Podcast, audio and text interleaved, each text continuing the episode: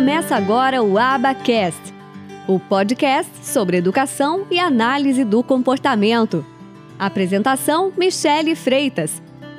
Um oferecimento do Instituto de Educação e Análise do Comportamento. Todo esse, esse estudo me fez olhar muito além da escola. Tem algo aí que eu posso ainda ir além da escola, né? São planos futuros, porque você vê que realmente não tem profissionais, como eu te mandei um direct, né?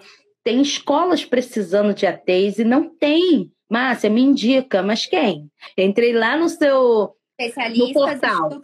Isso. Pelo, pelo Aí procurei lá Rio de Janeiro, encontrei a Silvia. Ai, gente, estamos numa parceria que é aqui pertinho. E ela já tem o VibMap, né? Ela me ajuda muito. Eu vi outras possibilidades. Realmente, eu falo assim, a escola não vai me segurar, não.